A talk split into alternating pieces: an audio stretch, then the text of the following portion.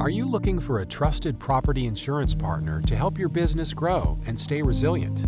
FM Global uses science, data, and research to help you make informed decisions. By working together, FM Global can help you grow your company with confidence and deliver the protection and expertise you need to thrive. We're also here to help you navigate the complex world of ESG. We'll work with you to identify and mitigate risks related to natural disasters and offer solutions that contribute to a more sustainable future.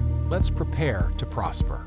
This man was a bona fide scrub. He can't play. This thing has dumpster fire written all over it. Now, their fat little girlfriends have some obvious advantages. Bro, what are you talking about, man? Thanks for the hot take, hmm. Andrew. You should have your own show. Welcome to the South of Sanity podcast. I'm your host, as always, Andrew Zimmel. How's it going, sports freaks? So, it's college football time. That's what this intro means. When you hear this, it means that we have a college football interview on this podcast, and it's coming up right after this. I want to let you know that I talk to the best, to the brightest, the best possible people we could have on this podcast. We have them on. We got guys write for local media. We got guys writing for national media. This is the best college football podcast to get you prepared for the 2019 2020 college football season. We talk about offenses. Which quarterback looks like a Heisman contender? We talk about running backs. Who's going to run for another 1,000 yard rushing season? We talk about the prima donna wide receivers. Are we expecting them to go to the draft early, or should we expect your favorite undergraduate to stick around for another year? We talk about defenses. Which defensive end is going to eat up the most quarterbacks? Which secondary is going to pick off the most passes? And which corner is going to get burned the most times? And we talk about head coaches who's on the hot seat, who's on the cool seat, and who will be the next Dabo Swinney. We talk to guys that have more access than you and me combined, and that's a good thing. We want to know what this team stands for. We want to know how this team is going to do before we put on our face paint, load up our cooler, start the tailgate, call our bookie, cheer for our team. We need to know how this team's going to do. So, without further ado, here is our guy only on the South of Sanity podcast. And on the phone line right now, Clint Lamb, touchdown Alabama. He's our favorite Alabama fan. Haven't talked to him since the national championship. I'm pretty sure. Clint, how you doing? I'm doing great, Andrew. How you doing today? I'm doing pretty good. A lot of lot of good stuff. Always day, good day to talk college football. All right. So before we jump into the X's and O's of this season and talk about what should we expect for the Alabama Crimson Tide in 2019, we have to talk about how great the season was last year for Alabama. Historically great offense. The defense, I thought, had a little couple of hiccups around during the season, but I thought that they, for the most part, still played very well. What can we expect to carry over into 2019 from last year's championship contending team? Well, I think that first of all, offensively, you're going to have a lot of continuity outside of the fact that um, the offensive coordinator is um, going to be going back to Steve Sarkisian after he's been with the Atlanta Falcons the last couple of years. Um, and with that continuity, you're talking about a Heisman caliber quarterback in Tua Tagovailoa, the stable of receivers, um, a strong run game, an offensive line that lost, uh, you know, two and a half starters, I guess you would say, and um, Jonah Williams, who was a first round pick by the Cincinnati Bengals, Ross Pierschbacher, um, who was, I think, a fifth round pick to the Washington Redskins, and then, of course, Lester Cotton, who started about half uh, the games last season, Deonte Brown, um, was inserted into the starting lineup over him early on, and then he ended up getting suspended for the college football playoffs, which allowed Cotton to get back into the lineup. But um, so, but there's still just a lot returning on that side of the football, and then defensively, I think the key storyline is you're getting a lot of guys back from injury who could have had a major impact in 2018. You're talking about Trevon Diggs, would have probably been Alabama's top corner uh, last season. He goes down with an injury. Uh, Terrell Lewis, we all know about the torn ACL. It's very possible that he would have been Alabama's top pass rusher, even over a guy like uh, Christian Miller, or at least their top edge rusher. You did have the emergence of Quinnen Williams. His absence will be pretty substantial for Alabama, and they'll have to get creative in how they try to replace him.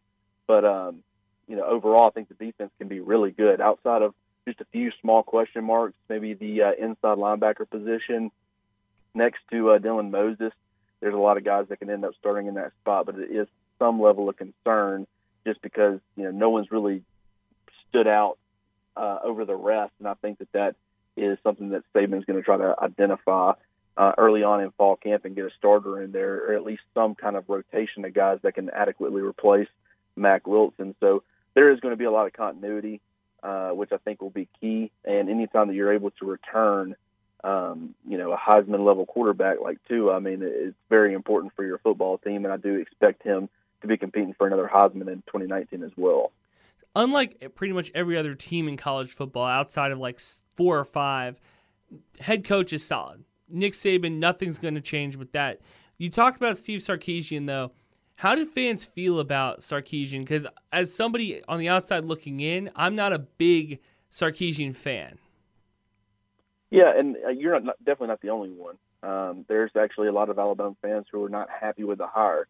The way that I look at it is this, though. Um, he was very uh, highly regarded prior to that stint um, or that game, I guess, where he was the offensive coordinator um, during Jalen Hurts' freshman season uh, in the national championship game.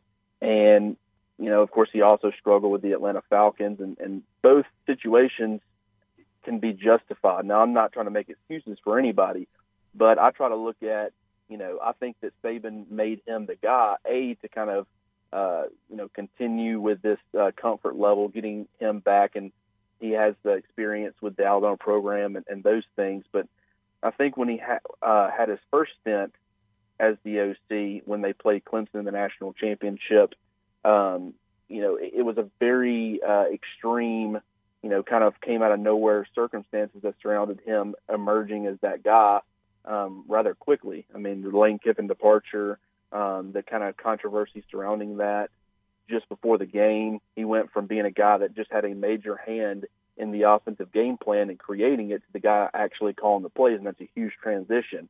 And I think that you know just with a short time frame, he tried to put all his all of his eggs in the uh, Bo Scarborough basket.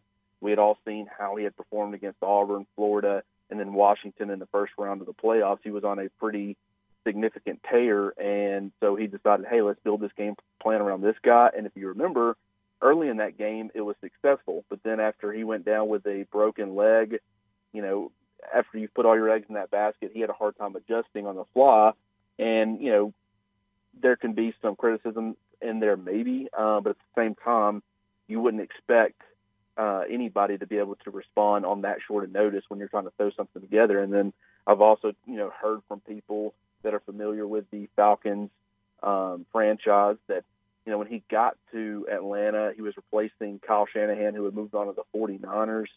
And, you know, Matt Ryan was had seen, you know, career type numbers under Shanahan and, and had really done well. The Falcons, of course, had done really well.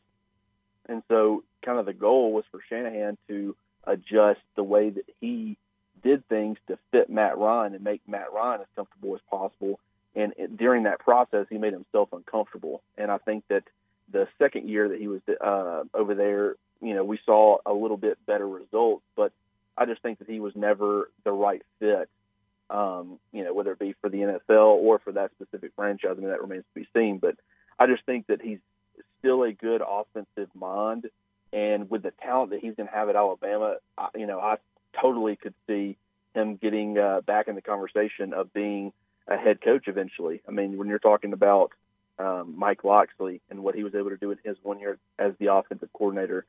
I'm not saying that he didn't have a major hand in that, but at the same time, he had a ton of talent to work with at Alabama. Uh, you talk about, like I said, the receivers, the Heisman quarterbacks, um, you know, quarterback. You know, you had a great backup in Jalen Hurts. Um, it was just a perfect recipe for him to have a lot of success calling plays. And so, uh, even though there could be some deficiencies with Steve Sarkisian, I do think he uh, has a lot of success in Tuscaloosa. Yeah, I like I said, Sarkisian. I think if I was an Alabama fan, you did meant you kind of sold me on. He only had one really bad game, being the OC. I'm just again, he's got a lot of toys to work with on the Alabama offense. Tua, I still think that he might be the best, second best quarterback in college football this year. But the rest of the guys around him, there's three dudes on here that are legitimate Heisman contenders on this offense. Absolutely, and I mean, you got you got to think Jerry Jeudy and what he was able to do. I've watched him on tape, and every time I do, I'm in awe because he can do things that I haven't really seen a whole lot of other guys, whether that be on the collegiate level or on the NFL level, um, do. And the comparisons to Odell Beckham are both very real and warranted. Whether you're talking about his ability to create separation through his route running, um, his ability to make spectacular catches. Uh, you know, there's been people um, kind of point to the fact that he hasn't been tested as far as being able to, um, you know, go up and get balls over guys, contested catches, and things like that because he's able to create so much separation with his route running. But it's the perfect combination with a quarterback like Tua Tagovailoa because he's so accurate and he can put the the ball placement is is probably one of his strong suits. And then you got these Alabama receivers that are able to to get open at all levels of the field and create a lot of separation through their route running. I mean, it's just it's like I said, it's the perfect combination of guys, and I, I do really think that this offense and and re- can be even better than it was last year, even though you've lost guys like Josh Jacobs and Jonah Williams. Um, I'm not saying that they are are perfect even on paper yet, but the pieces are there for them to be really good. And if, if Sarkisian can kind of take that step with getting comfortable with Tua and, and those other guys, I really do think it could be pretty special.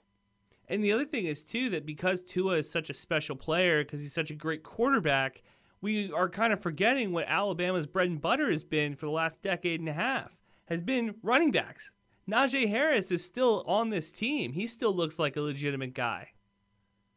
Absolutely, and you know it, it's not just Najee Harris either. I mean, obviously he's going to be the front runner to to lead the team in carries. Um, there's been a lot of people that think that he's going to be the the top back for one year, and then he's going to be able to to go out and be a first round draft pick. And and just for me evaluating him, I could totally see where there will be some appeal as far as him being a first round pick, but I don't think he's the complete prospect that everybody thinks that he is right now. Um, I don't want to use the word overrated because you know I, I just I feel like he can live up to that hype, but he hadn't put it all together quite yet. But he'll get the opportunity to this season. But you're talking about Brian Robinson, another you know spectacular running back, would have been a workhorse. Um, you know, t- in my opinion, top caliber SEC running back at pretty much any other school in the SEC, or at least most schools. Uh, but just the fact that he was in Alabama stable, he was the number four guy last year. I think that he, his carry, um, the carry distribution between him and Najee will be a lot closer than people think. I don't think it, uh, Harris is going to have some Derrick Henry level usage. But uh, on top of that, you also have guys like Trey Sanders and Keilan Robinson coming in, a five star, the number one running back in the country, and Trey Sanders, and then Keilan Robinson, who is more of a smaller scat back um, that is really the perfect complementary guy. When you talk about the power from Najee and Brian Robinson uh, that they bring to the table, a guy like Keilan Robinson can really come in and find a niche, being an elite receiving option out of the backfield for Tua. Uh, now, am I saying that he's going to be an instant impact freshman? No, absolutely not. And there's really no guarantee that he will even be in the rotation as a true freshman. But I do think that he has the ability, um, if given a chance, to, to make an impact in this Alabama offense as well. So let's just say, for the sake of argument, because I want to pick on Tua a little bit here. He was kind of banged up last year. I think that he's a good, he's got a really good pocket presence, but he's got this bad knee, and it kind of hampered him all season last year. Alabama doesn't play in the national championship if they don't have Jalen Hurts in the wing. Should Alabama fans be worried about the health of Tua coming into the season? Uh, you know, speaking candidly, yes. Uh, and there's going to be a lot of Alabama fans that get upset with me saying that, and there's probably going to be um, some people that cover Alabama that are going to be upset with me saying that. But uh, from me watching him, and I, I really um, try to get a good feel for people's body language um, and just you know kind of try to figure out where they're at mentally. And I think that for the most part, he's fine. It's like you know Saban alluded to um, back during the uh, meetings down in Destin um, he did make, mention that he wants to get back into better shape. And a lot of people took that comment and thought, you know, he thinks that he's overweight or, you know, and I, I don't think that it was that at all. I think it's just he's he's not in that, um, you know, tip top football shape that you're looking for because he's been dealing with so many lower body injuries. It's prevented him from doing a lot of things. Um, and then, of course, you know, get back in mental shape too. I think that's a lot of it um, there was a swagger to Tua's game early on last season, and it wasn't just the defenses he was going against. I understand that there were a lot simpler um, or easier defenses early on, but there was a swagger about him, and you didn't see that once the injury started, at least not to the same degree. And you know, I think a lot of fans and, and me in particular, I was hoping to see that from him in the spring, and, and that's kind of sometimes hard to judge, but I didn't see it. And you can, there was a few times where he kind of was trying to avoid pressure, and he hopped out of the way, and he got, kind of kicked his legs up, and you can just tell that he was still thinking about those lower body injuries. And I don't think it was a physical thing at all. I think he's 100% healthy, at least right now. It's just from a mental standpoint he's trying to get over that. And you know, probably the first time that he gets a live hit in a football game, you know, low, and he gets up and he's completely fine, it'll go away. But um, it's a matter of him getting back to that same level of confidence that he was at um, at the beginning of last season, and for a majority of the season, it just kind of deteriorated a little bit as the season wore on. But we also kind of saw the same thing from Jalen Hurts. He went from you know having a lot more confidence as a true freshman um, to you know during his sophomore season he really struggled. That's everybody's pointed to the fact that he didn't have a whole lot of interceptions. Um, you know, I, I think it was because he wasn't taking any sort of risk, and that was actually, you know, hindering his performance and the offense performance because he was so scared to make a mistake, and he had lost a lot of the confidence that he had as a true freshman. And then last season, even though he wasn't the starter, um, his game really improved. He got some of that confidence back, and you saw it make a world of difference with his game. So it's not like Tua can't get it back. It's just um, it's going to take some time. I don't think it should, people should be overly concerned, but you've got to at least acknowledge that um, maybe he's not quite 100% yet. You mentioned the confidence. They put 62 points on Ole Miss in September. Then the, in November, they put up 52 in Auburn in the Iron Bowl. And after that, Georgia 35. That's when he gets the injury. Oklahoma, he struggled. They only put up 45 points. And then in the national championship, you got to think something was wrong with him there, where they only score 16 points and he just plays probably the worst game of his collegiate career. Well, you know, I think that he showed some signs of of that elite player that we've come to see.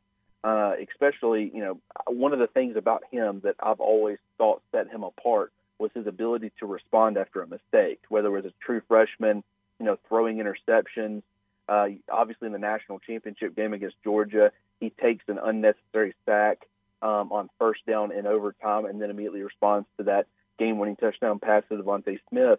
Um, but you know, after that first interception against Clemson early on, he immediately bounced back and and was responding well. But then I think it was just a snowball effect, and I, you know, it, it, Clemson was doing a lot of things defensively, both pre-snap and post-snap um, that was, you know, actually uh, throwing him for a loop and causing him some sort of concerns uh, from a mental standpoint. And between that and just the lack of confidence in his uh, body physically, I think things just kind of snowballed. And the defense was not, you know, helping them in a lot of ways. They were doing a really good job on early downs against Clemson, but um, Trevor Lawrence, once he started finding his groove, was causing them a lot of problems, and they were putting up points and you were trying to play keep up while dealing with all this other stuff. And I think it was just a snowball effect that kind of um, ended up creating the situation that we saw. So let's talk about the defense. What can you tell me about the defense for Alabama? Who are some standout players that we should be looking for this year?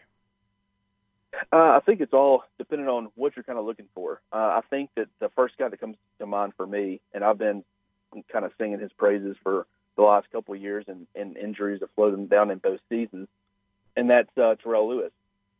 I think that he has the ability to be the top um, edge rusher that Alabama has had during the Nick Saban era. I think that just between his length, violent hands, plays the run well, um, you know, can really get after the quarterback when he's feeling good. Um, he's definitely a guy to keep a lookout for. And if he can end up staying healthy for the entire season, I think we'll be talking about him as a potential top 10 pick next year. But that health is a, a major question mark. Um, you know, a lot of people will talk about Dylan Moses. Obviously, um, he's got some growing to do from a mental standpoint, but from a physical standpoint, very rare breed. Um, he could probably stand to gain a little bit of weight so he can hold up better, filling lanes, stacking and shedding offensive linemen. but he has the ability uh, to get sideline to sideline. He's got the length, uh, being six three, uh, and he has the build and the physicality um, and the speed and just really everything you look for to be a future um, top linebacker in the NFL. So that's another one, of course, to look out for. Um, and then if you're, if you're looking for that guy to kind of take the next step uh, based off of the progression that he made, the kind of Quinnen Williams step. I'm not saying he's going to be as dominant as Quinnen Williams. That's very tough for anybody to do. But just you see a guy that was kind of in the rotation like Quinnen for a couple years, finally gets his chance to start, and then ends up shining and emerging as a, a top five NFL draft pick. Uh, maybe not quite to that degree, but a guy that could follow a similar path to me is LaBryan Ray. I think that he's going to be uh, crucial to Alabama trying to replace the inside pass rush uh, productivity that they lost from Quinnen Williams. Um, he's not going to be, of course, playing the nose tackle position like you did, but he is the guy on the interior of that defensive line who could end up being the top pass rusher.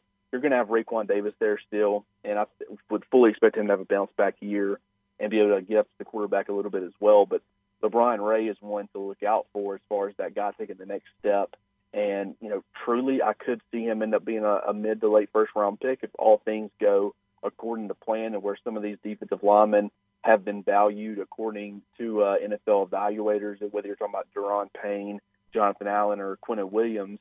Uh, the last few years have been good to guys that have been very productive. Um, and I definitely could see that being a LaBryan Ray type. So that's another one to look out for.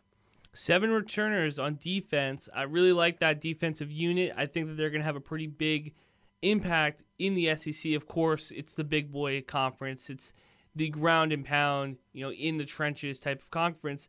So I'm going to ask a question that should make Alabama fans everywhere kind of cringe a little bit. Special teams has never been the you know forte of the Nick Saban era. Do they have a kicker that we can trust? You want to say that they do. I mean, obviously they they landed the number one kicker in the country in Will Reichard um, out of Hoover. He has looked good from you know the times that I've been able to get my eyes on him personally, from things that I've heard from other people. He's kind of got that clutch gene. Mm. Uh, they've had they've had guys, you know, Joseph Bulovas, who had talent, had a strong leg, but from a clutch factor and mental standpoint, uh, it just hadn't really panned out for him. And I think that they might finally have that in a guy like Will Reichard. And I think that he's going to be in a position uh, to really put up, um, you know, solid statistics even as a true freshman. Um, when you look at the how successful Alabama's offense should be, um, they're going to get you know down in you know field goal range quite a bit. Now I think they're going to be scoring a lot of touchdowns, obviously, which could take away from him. But uh, the opportunities will present themselves for a guy like him to be able to step up. And if he can get some early momentum and some early confidence, it could really do, you know, wonders for this Alabama team in general. You know, you talk about how dominant they've been on defense, and they've kind of complemented that with a, you know, kind of ground and pound run uh, oriented type of offense, and then they've transitioned to a high powered offense, and the defense has remained at least fairly elite. So you've got those two combinations. What you've really lacked is just a consistent uh, kicking game to continue to put points on the board. There was a lot of missed extra points last season, uh, missed field goals, things of that nature. When you start, you know, getting a guy in there that can consistently make kicks, it's going to take this entire team to a completely new level. So let's talk about the schedule. It feels like this is the easiest schedule that Alabama has had in a long time. Outside of having to go to Kyle Field, they get to host LSU and then having to go to Auburn but the rest of the schedule kind of feels easy, doesn't it? Yeah, um, and and I'll say this: when you talk about uh, scheduling, this is one of those situations where Alabama is going to be criticized all season, no matter how good they look, for their lack of a quality schedule. As it sits right now, that that needs to be emphasized because a lot can change, and it's worked against Alabama in years past. When you talk about the way that Florida State looked on the schedule prior to the season actually unfolding. You know, that was the game of the century, you know, uh, whatever they want to call it, um, for the opening weekend. And then they end up barely making a bowl game, and people criticized them for having that game on the schedule. It was a, a very stark difference from start to finish. You know, some of these teams, uh, you know, whether it be a Texas A&M, whether it be you know potentially a South Carolina, an LSU, um, even maybe a Tennessee, there's teams on the schedule that could end up being better than a lot of people had predicted, and that could help Alabama's strength of schedule. Uh, but as it sits right now, I mean, it's ranked dead last as far as um, you know the strength of schedule amongst all 14 SEC teams, and it should be. When you look at it uh, right now on paper, it looks. I don't think I've ever seen anything like it. It just all ended up working out. Auburn is probably, to me, um, you know, and, and I hate to say this because normally when they're supposed to be really good, they end up underperforming, and when they're supposed to be, you know, fairly bad, they end up overperforming.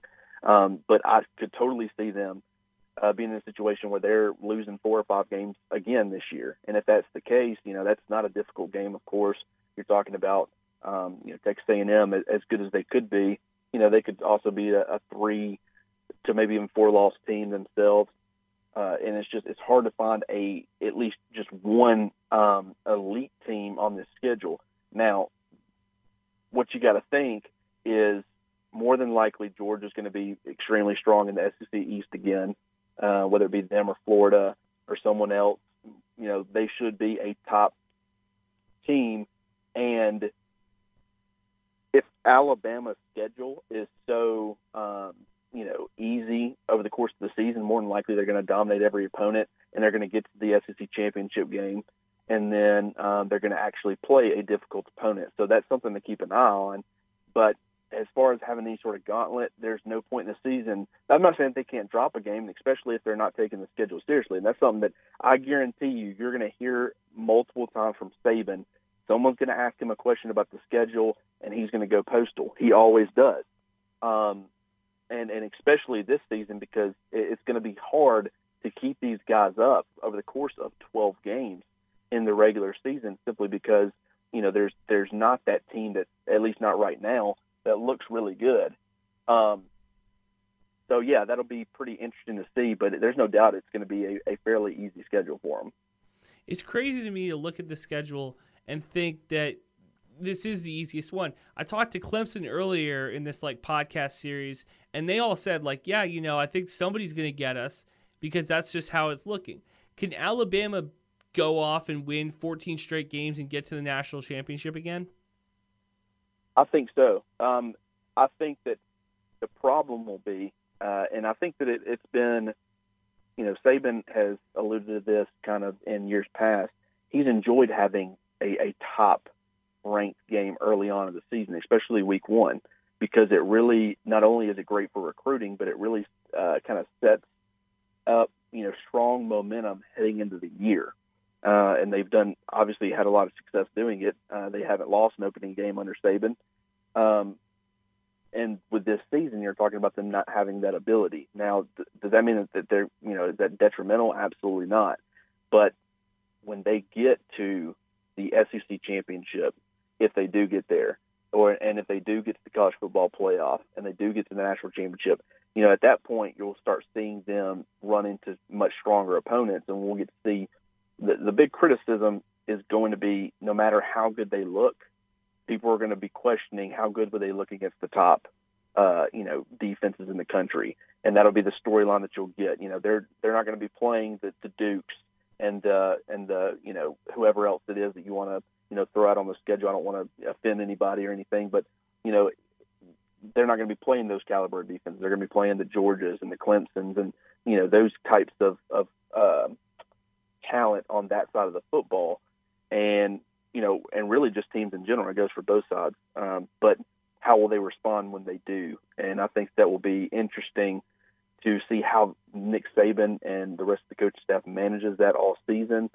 uh, and you know, really just how this team responds in general to having a, an overly difficult schedule, or excuse me, overly uh, easy schedule it's crazy because this is the first time that I remember in the Nick Saban era where the schedule didn't help them out. Usually it was even if they lose a game early in the season, there's a chance that they could still get to the national championship being a one loss team. Now, if they drop any game this year outside of the, eh, say, the SEC championship game, they're not going to go anywhere. You know, it's this is the first time that I can think the schedule's not helping Alabama out. Well, I do think, um, you know, it, it, I think actually the SEC championship game, I, and maybe really in any situation, and this might sound strange, but I think that Alabama gets in with one loss no matter what, and I'll tell you why. Um, the fact that if they lose a game in the regular season, but they still win the SEC and they're a one-loss Alabama team that won their conference, I think they're in, regardless of if you can say, you know, that they oh they dropped a game to South Carolina or Texas A&M, and, and you know whoever it ends up being if they do end up losing the game. Uh, and then of course if they get to the SEC championship and they're undefeated and they've kind of uh, you know d- gotten the job done against all these subpar opponents or the opponents that people were expecting to be subpar. I want to keep emphasizing that because it's not automatic.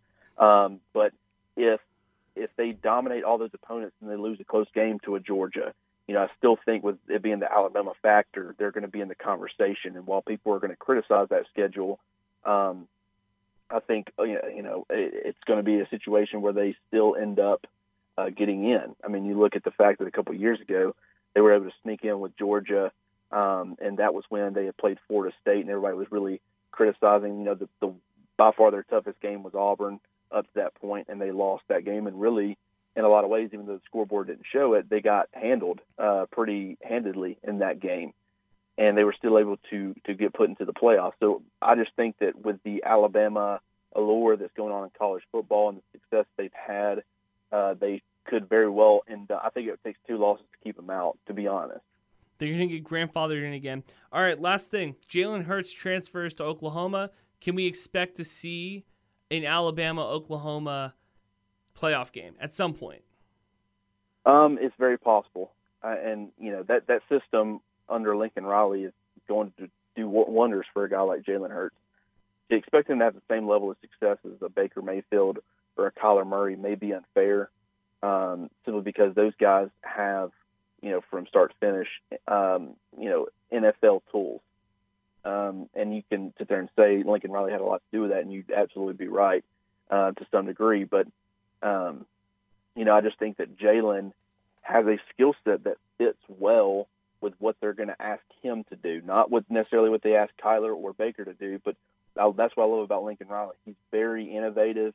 He can, you know, tailor make his offense to uh, the quarterback who's running it, and I think that that will really help him. The defense should be somewhat improved, um, but I still think they're going to be a you know kind of bottom half defense in the country, and and that's of course always going to be something that when they get to playing, you know the the the, the big guys um, in the college football playoffs, can they you know go against an elite defense? And I guess a couple of years ago, when you're talking about Baker against Georgia and, and that group as a whole they actually found a lot of success in the first half. Now, once Georgia started figuring them out, um, you know, they didn't have nearly the same uh, amount of success in the second half.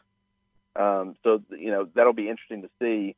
But I do think that if the the committee is in a position where Oklahoma is a playoff team and Alabama is too, they would love that storyline, um, and you know, it kind of be would be a dream come true for them. So it, it is very possible Texas is going to compete in the Big 12, obviously, so it shouldn't just be assumed that it's going to be Oklahoma that ends up making it. And I definitely don't think two Big 12 teams uh, make it into the college football playoff, but um, there's certainly a a possibility for it, and it would probably be one of the biggest games that I can remember in the Nick Saban era, just because you talk about the storylines between you know Tua and Jalen and the relationships and Saban and Jalen and all the you know questions and and just the ups and downs that you're talking about that would be an absolute dream from my perspective and from a lot of people's perspective just getting to cover it i mean it would be you know, you know spectacular last thing again before we let you go tell us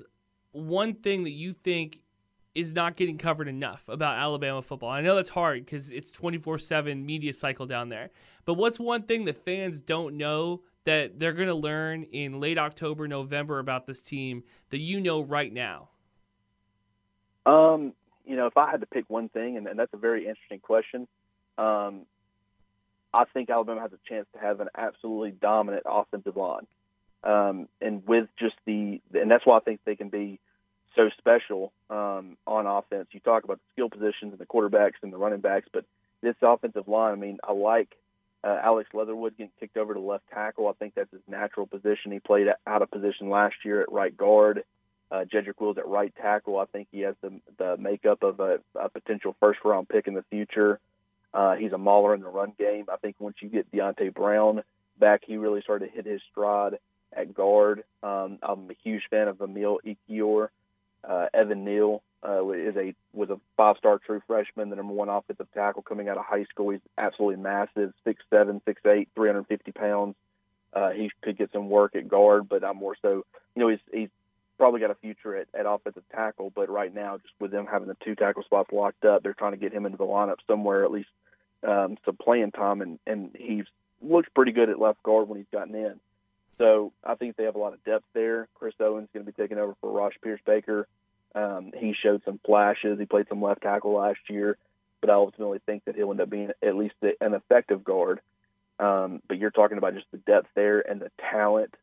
They can be absolutely dominant. And while Alabama has had a really good offensive line, you know, really when's the last time that we saw them have just a an offensive line that that took the will away from opposing defenses? And you know, when you look back at offensive lines like the one against Notre Dame in the national championship back in 2012, I mean, just you know, going against Manti Te'o and that you know supposedly elite defense, they you watched it over the course of you know at least the first two or three quarters, and by the fourth quarter, I mean it was done. But you saw them literally take their will away, and the offensive line had a lot to do with that. It, they just they manhandled them from start to finish, and I think that Alabama has the potential to have that type of offensive line if things come together. So, you know, you combine that with the stable and running backs and the receivers. I mean, I think that it could end up being a pretty special year for both its offensive line and for uh, Alabama's offense in general. All right, Clint, tell them where they can find you, where they can see all your work, and what you're doing right now covering the Tide. Yeah, um, you can catch me on Twitter at Clint R. Lamb. Uh, right now, I've actually recently joined up with uh, Cecil Hurt um, and the uh, the Bama Beat podcast covering Alabama for TideSports.com. And then I also am the managing editor for a new site that's going to be called Roll Tide Wire through USA Today. Um, that's actually going to be in launching, I think, next week. We've already started to kind of roll out some content and stuff for it and put things together. So that's really exciting. I can't wait to get started on that. And uh, you, got, you can catch my written content on there, and then anything through podcast form you can check out with uh, the Bama Beat on TideSports.com. Thanks so much for coming on, man. Yeah, thank you for having me, Andrew. Take it easy, man. Nobody does it better than Clint. I've been telling people all over America that Clint Lamb and those guys over there in Alabama do it the right way.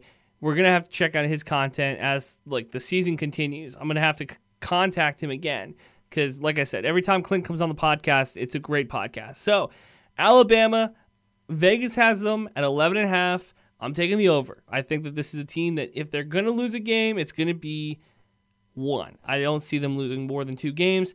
Let's just go down my bullet points because Clint really broke it down for us. He kind of told us everything that we need to be looking for this year. I don't know how much more I can add, but I'm going to try. Tua is the real deal. I don't know what else you can say about him at this point because he has been just such a lightning rod. The only thing that he did wrong was not be healthy in the national championship game. That's all it was. And it's not his fault that he was banged up. That's how it is. That's sports. You're going to get banged up. There's nothing he could have done outside the fact that he's been a little bit unhealthy, not being able to stay upright is a problem. But besides that, he's been a very solid quarterback.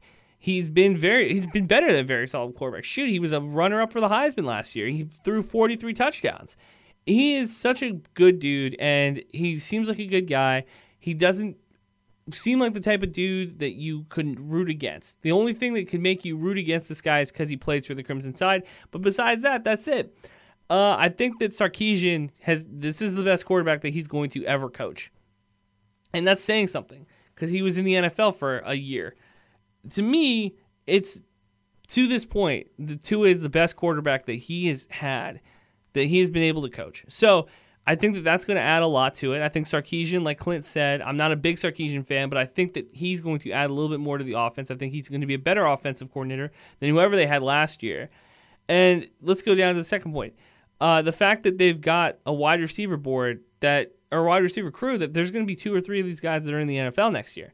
And from top to bottom, even at tight end, where there's a couple questions, this seems like a very solid roster for dudes that can catch the ball. For pass catchers, this seems like the type of lineup that really can make an impact, really can make a difference early on in the season. The thing is now about Nick Saban is that he's going after that lucrative sixth title at Alabama. Uh, I think there's a good chance that this is the year. I still like Clemson on paper. Clemson's still my national champion favorite. A lot of people, I saw a couple people pick Alabama over Clemson this next time. I like the idea that it's just going to go back and forth and back and forth and back and forth between these two teams. But I think that there is a chip on Alabama's shoulder. This is the only team in the country that has this, and it's not Tua. The only team in the country that has this chip on their shoulder of getting embarrassed in the national championship. Now, Notre Dame could say the same thing about the way that they got their butts whooped in the college football playoffs, but the national championship, Alabama putting up an egg the way that they did after all the hype. There were so many people that was picking this Alabama Crimson Tide team over Clemson last year that I think that this is a chip on their shoulder that the size of an elephant, get it, the joke's there, uh, that they're going to carry until they win the title this year. And Nick Saban, is that type of coach to put that bulletin board material up and remind them every day, the guys that were here last year, hey, listen, this is uh, the goal. The goal isn't the SEC West. The goal isn't the SEC. The goal isn't the first round of the playoffs. The goal is to win the national title. Okay, getting there isn't good enough anymore. For Alabama, it's championship or bust. And, and that's not fair. You know, that's not fair to the players who uh, are just, you know, are happy with the SEC West title. That's not hap- or fair to the people that are just trying to win the SEC. But at the same time, I think fans have that expectation of this team because of the success that they've had, that the national title or bust. So, my bold prediction for the Alabama Crimson Tide going into the 2019 season is I think they have the biggest point differential in the nation again. I think that Clemson's going to play a couple games that aren't going to be, they're not going to, no game's going to be close with Clemson, but there's going to be a couple games where it's a two touchdown score. I think Alabama's going to do a really good job, especially with the schedule they have of beating teams by a lot of points. Point differential doesn't always tell the whole story, but I think it's going to tell the story a little bit in this season for Alabama. I really like Alabama to get back to the national title. It would be a lot of fun to see Dabo versus Saban. I think this is what third installment of that, fourth installment of that at this point. I'm excited to see it, nevertheless. So, thank you for listening to the South Standing Podcast. If you listen to this podcast before, you know what I'm about to say. We're the, we're everywhere. The iHeartRadio app, the number one podcasting app in the world, Apple Podcasts, Spotify, anywhere you can find your podcast, you can find the South of Sanity podcast. This podcast is growing substantially. I talk to people all the time and they tell me, "Hey, listen, this is uh, I never listened to your podcast before, and I picked it up after you did the ACC thing." Because if you haven't listened before, all the episodes are still there. This is episode eight of the SEC section, but we have an entire ACC section that's already in the archives, ready for you to listen on the iHeartRadio app, Apple Podcast, Spotify. It's all there for you. But I have people come up to me all the time and tell me, Andrew, I never listened to your podcast, but my boyfriend was interested, or my friend was interested, or my cousin went to a family reunion and he put me on this podcast, and now I can't stop listening to it. We bring on guests that you're not going to hear on your ESPNs and your Fox Sports. We're better than Cowherd. We're better than Stephen A. We are out here doing things that actually matter. We're bringing on the good people. Clint Lamb, great guy. John Clay for Kentucky, great guy. We're bringing on SB Nation writers. We're bringing on the little guys to give them a voice because this is a fan first podcast. This is the podcast that you can listen to to get all your information.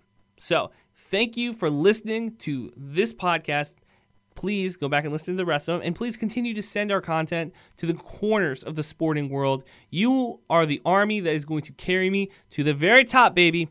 Thank you so much for listening. Please continue to like, share, and subscribe. Peace out, sports freaks.